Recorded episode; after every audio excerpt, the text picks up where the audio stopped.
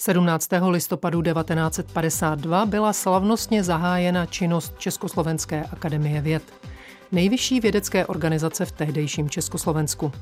O 40 let později, na konci roku 1992, v souvislosti s rozpadem Československa, akademie svou činnost ukončila. Jejími nástupkyněmi se staly Akademie věd České republiky a Slovenská akademie věd. Pojďme si prostřednictvím archivních rozhlasových nahrávek připomenout vznik akademie a také některé zajímavé momenty její historie. Od mikrofonu zdraví a příjemný poslech přeje Veronika Kindlová. Archiv Plus.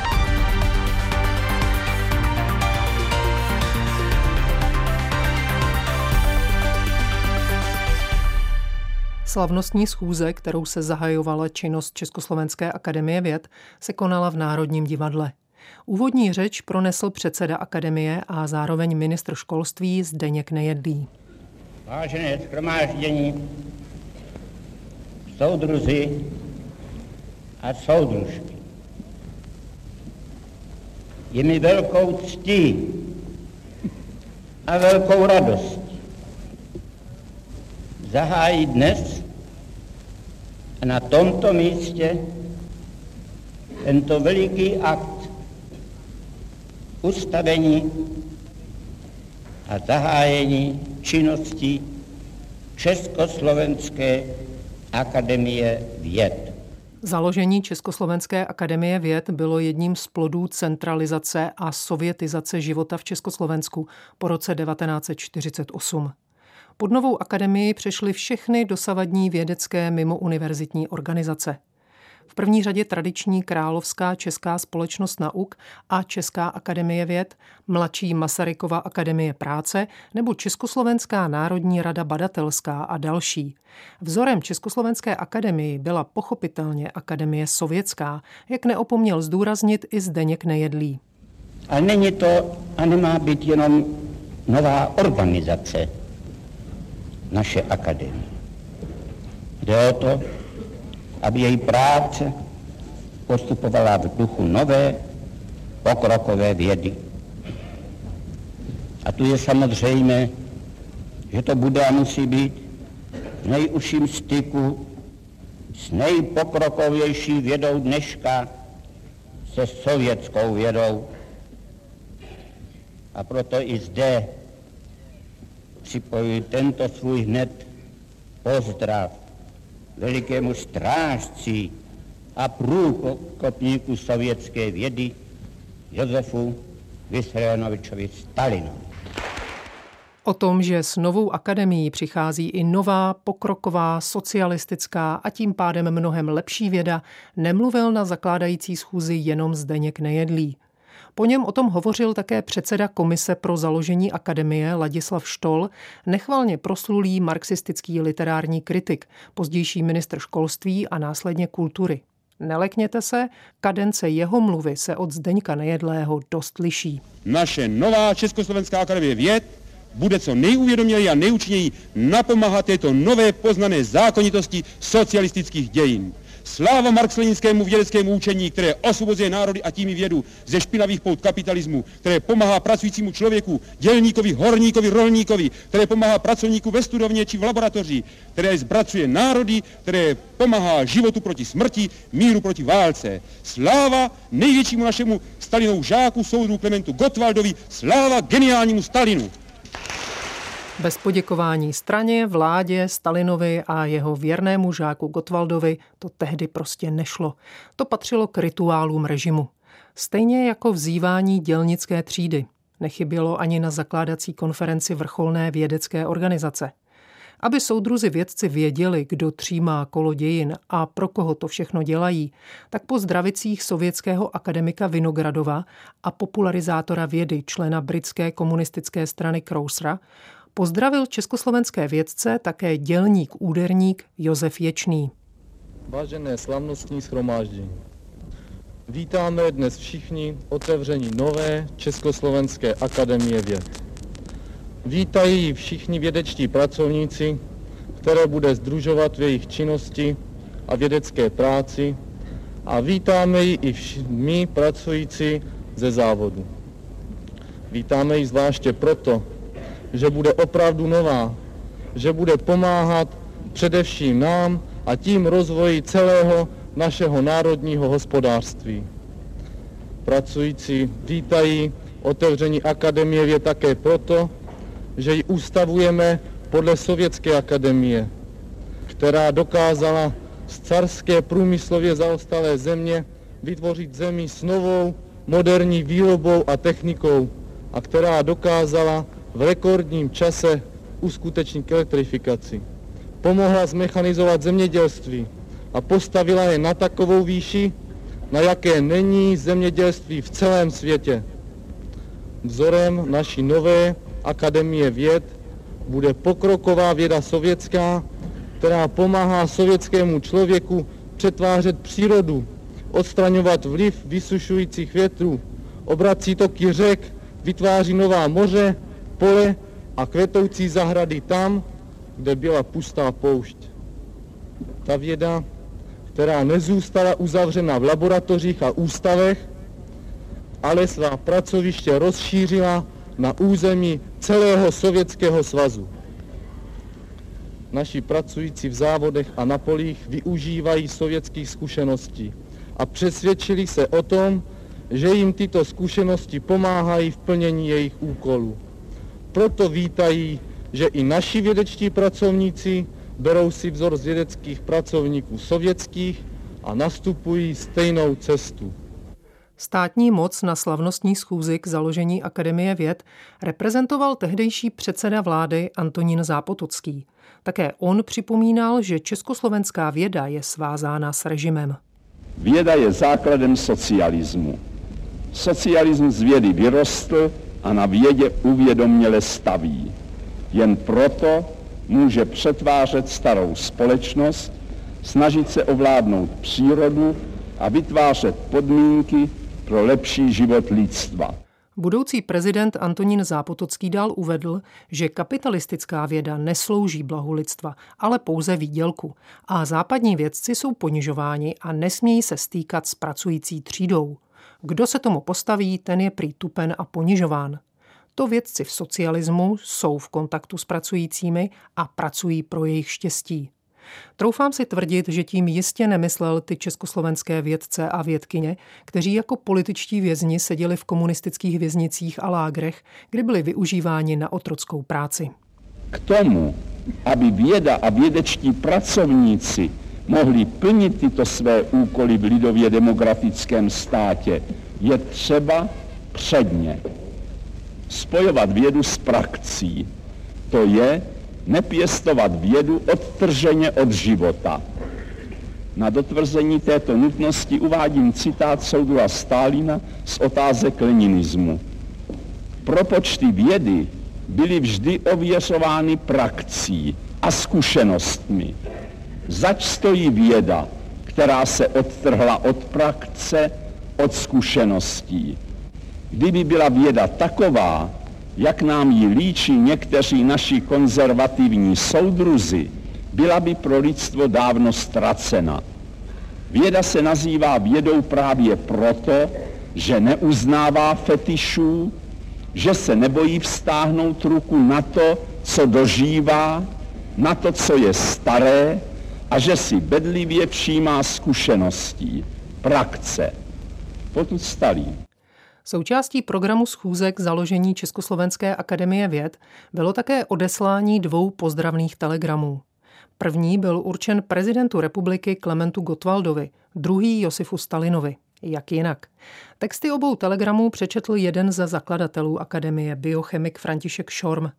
V telegramech vědci děkovali oběma komunistickým vůdcům za podporu a slibovali, že svou prací přispějí ke zdárnému budování komunismu. Pustíme si kousek textu z telegramu pro Josefa Stalina. Váš nesmírný historický optimismus, vyvírající z pravdivého vědeckého poznání a váš přísný vědecký způsob myšlení, kterým jste vždy respektoval skutečný chod věcí a který se tak geniálně projevil ve vaší poslední teoretické práci, ekonomické problémy socialismu v SSSR, kde jste vědeckou analýzou dosud skrytých zákonitostí otevřel lidstvu pohled do komunistické budoucnosti, nás naplňuje nesmírnou úctou a vděčností. Všechen pokrokový vědecký svět a my s ním vidíme ve vás největšího koryfeje současné vědy. V této chvíli, kdy československá věda vstupuje na novou cestu uvědomělého spojení se svým lidem, aby mu pomohla budovat pod vedením soudruha Klementa Kotvalda šťastný socialistický zítřek, slibujeme vám, drahý a vážený soudruhu Staline, že budeme uvědoměle pracovat na tomto historickém díle, protože víme, že je to dílo pro trvalý světový mír. Buďte nám, drahý soudruhu Staline, dlouho a dlouho zdrav pro dobro a prospěch vědy na celém světě, pro štěstí a radost všech pracujících pro šťastnou mírovou budoucnost naší vlasti. Přání, aby se koryfej vědy Stalin co nejdéle těšil dobrému zdraví, se, jak víme, nevyplnilo. Sovětský diktátor zemřel necelé čtyři měsíce po založení akademie. Ze slavnostního aktu si pustíme ještě poslední ukázku. Slovo má opět předseda akademie Zdeněk Nejedlý. Prohlašuju Československou akademii věd za ustavenou a končím tím tuto slavnostní schůzi.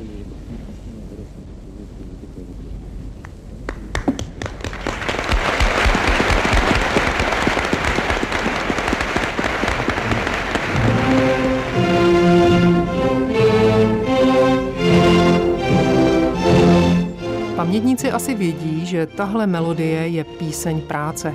Stará sociálně demokratická píseň, která po roce 1948 platila za jednu z nejvýznamnějších písniček komunistické strany hned po internacionále. Výmluvný symbol toho, že Akademie věd bude plně pod kontrolou komunistického režimu. Posloucháte Archiv Plus.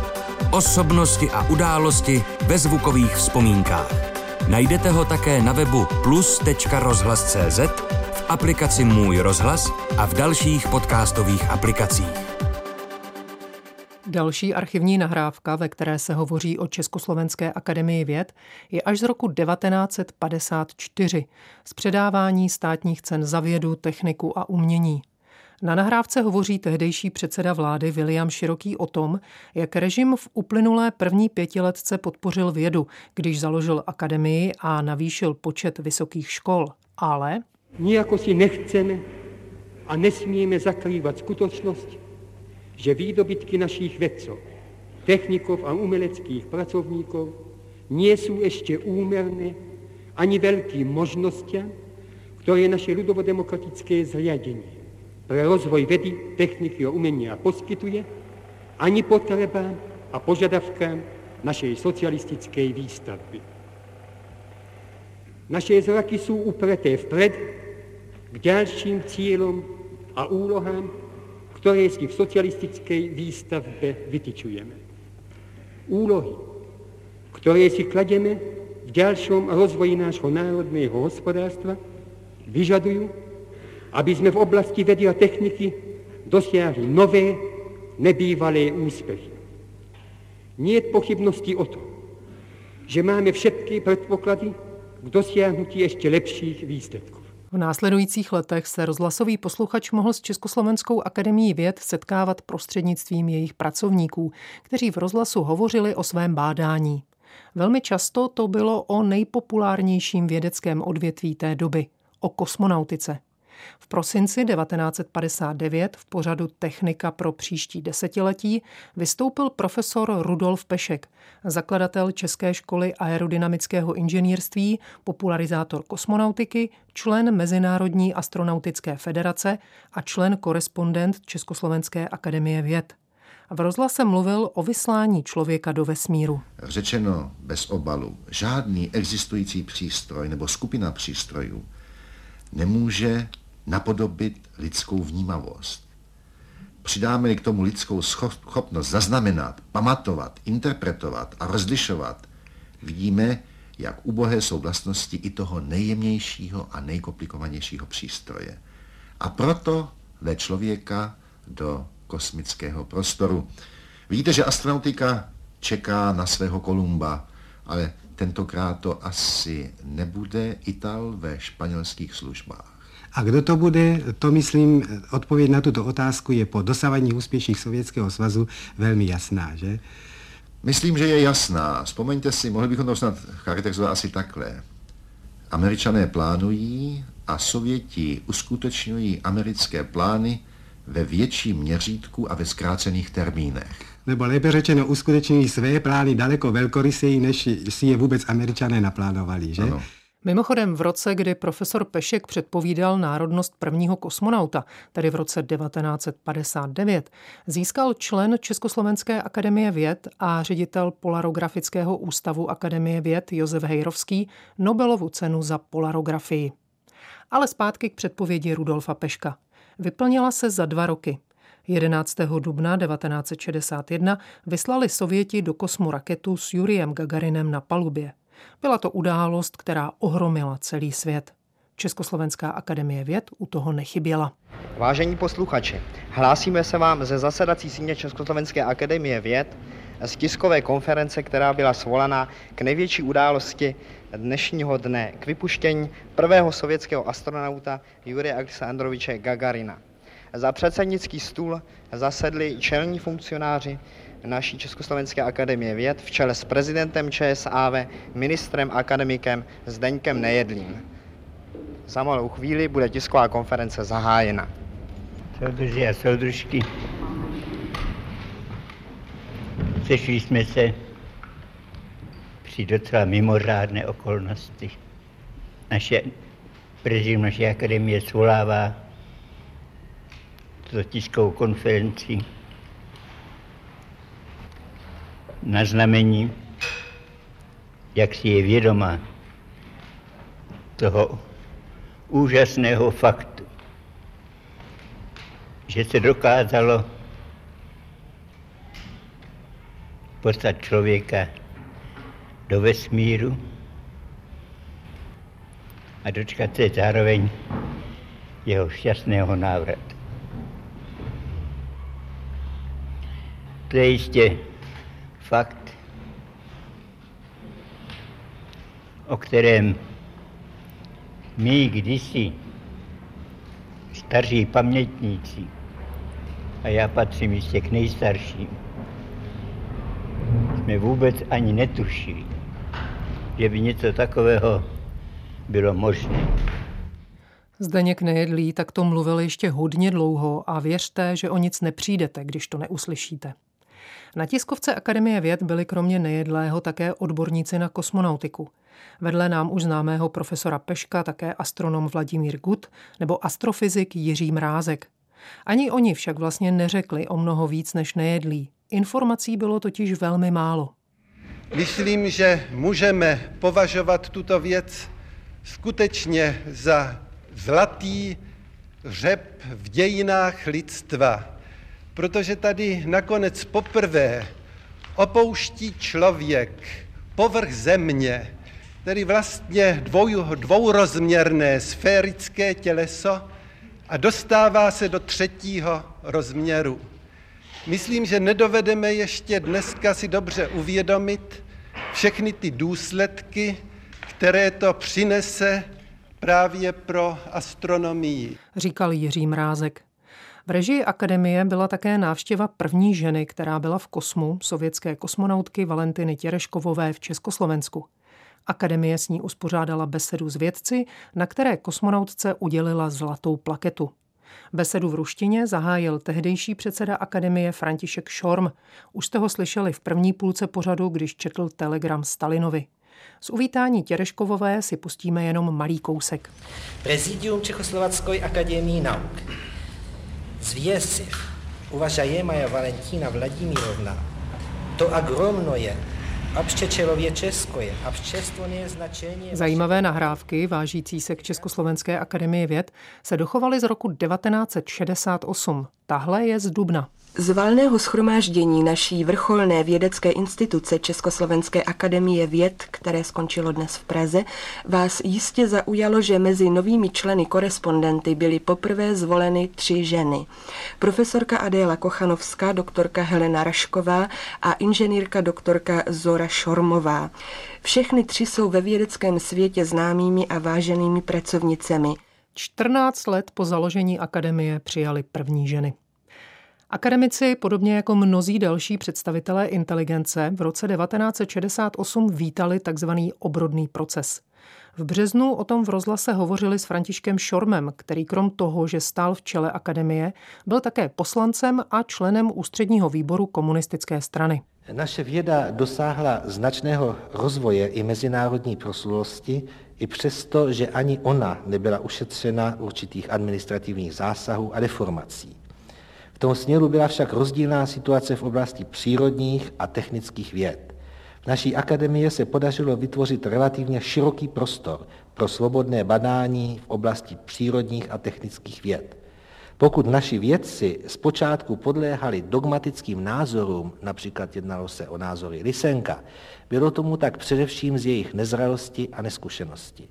V řadě případů však již od začátku odmítali jsme tyto názory a například rehabilitace Mendela a nejen v naší zemi je podle mého soudu především výsledkem tohoto postoje československých vědců. Deformacím a administrativnímu zasahování však byly ve velkém rozsahu vystaveny společenské vědy. Důvodem toho byly představy o nadřazenosti ideologie nad vědou a z toho bylo odvozováno, že společenské vědy mohou být dirigovány zvenčí pomocí politické moci. Očekáváme, že společenským vědám bude ní dána taková možnost a taková svoboda volné diskuse, aby se mohly rozvíjet plně tak, jako to bylo dříve již u přírodních a technických věd. Jak víme, nestalo se. V srpnu 1968 do Československa, které se ostatním socialistickým zemím se Sovětským svazem v čele zdálo být příliš uvolněné, přijeli tanky. Přímo z 21. srpna se nám dochovala tato zpráva. Prezidium Československé akademie věd oznamuje, že dnes v ranních hodinách brutálním způsobem byla obsazena budova Československé akademie věd. Akademie věd patřila mezi organizace, které proti okupaci protestovaly. Akademici hned 21. srpna uveřejnili prohlášení, ve kterém okupaci odsoudili. Zaslali i protestní telegram na sovětské velvyslanectví a oslovili vědce celého světa, aby se postavili za okupované Československo. Někdy v období po okupaci přinesl rozhlas další rozhovor s předsedou akademie Františkem Šormem. Byl pořízen někdy po podepsání moskevských protokolů, potupného dokumentu, kterým českoslovenští představitelé prakticky odvolali všechny reformní kroky Pražského jara. Redaktor se profesora Šorma mimo jiné ptal, jak budou nyní v nové situaci pokračovat vědecké projekty. Já jsem měl na mysli i um, kapacity Eh, vědců, někteří jsou zahraničí.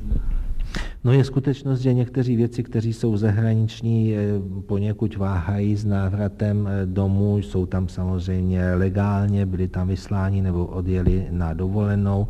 Jejich postoj je nutno chápat s plným porozuměním. Oni většinou nevědí skutečně, jaká situace tady je a jak se vyvine. Asi ani František Šorm netušil, jak se situace vyvine, že za rok v září 1969 bude přinucen vzdát se svého poslaneckého mandátu a členství v ústředním výboru strany.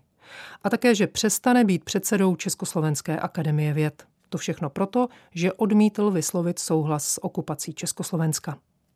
A to je z archivu Plus věnovaného Československé akademii věd všechno. Technicky na výrobě pořadu spolupracoval Marek Stejskal, režim měl David Hertl a od mikrofonu zdraví a někdy příště naslyšenou se těší Veronika Kindlová.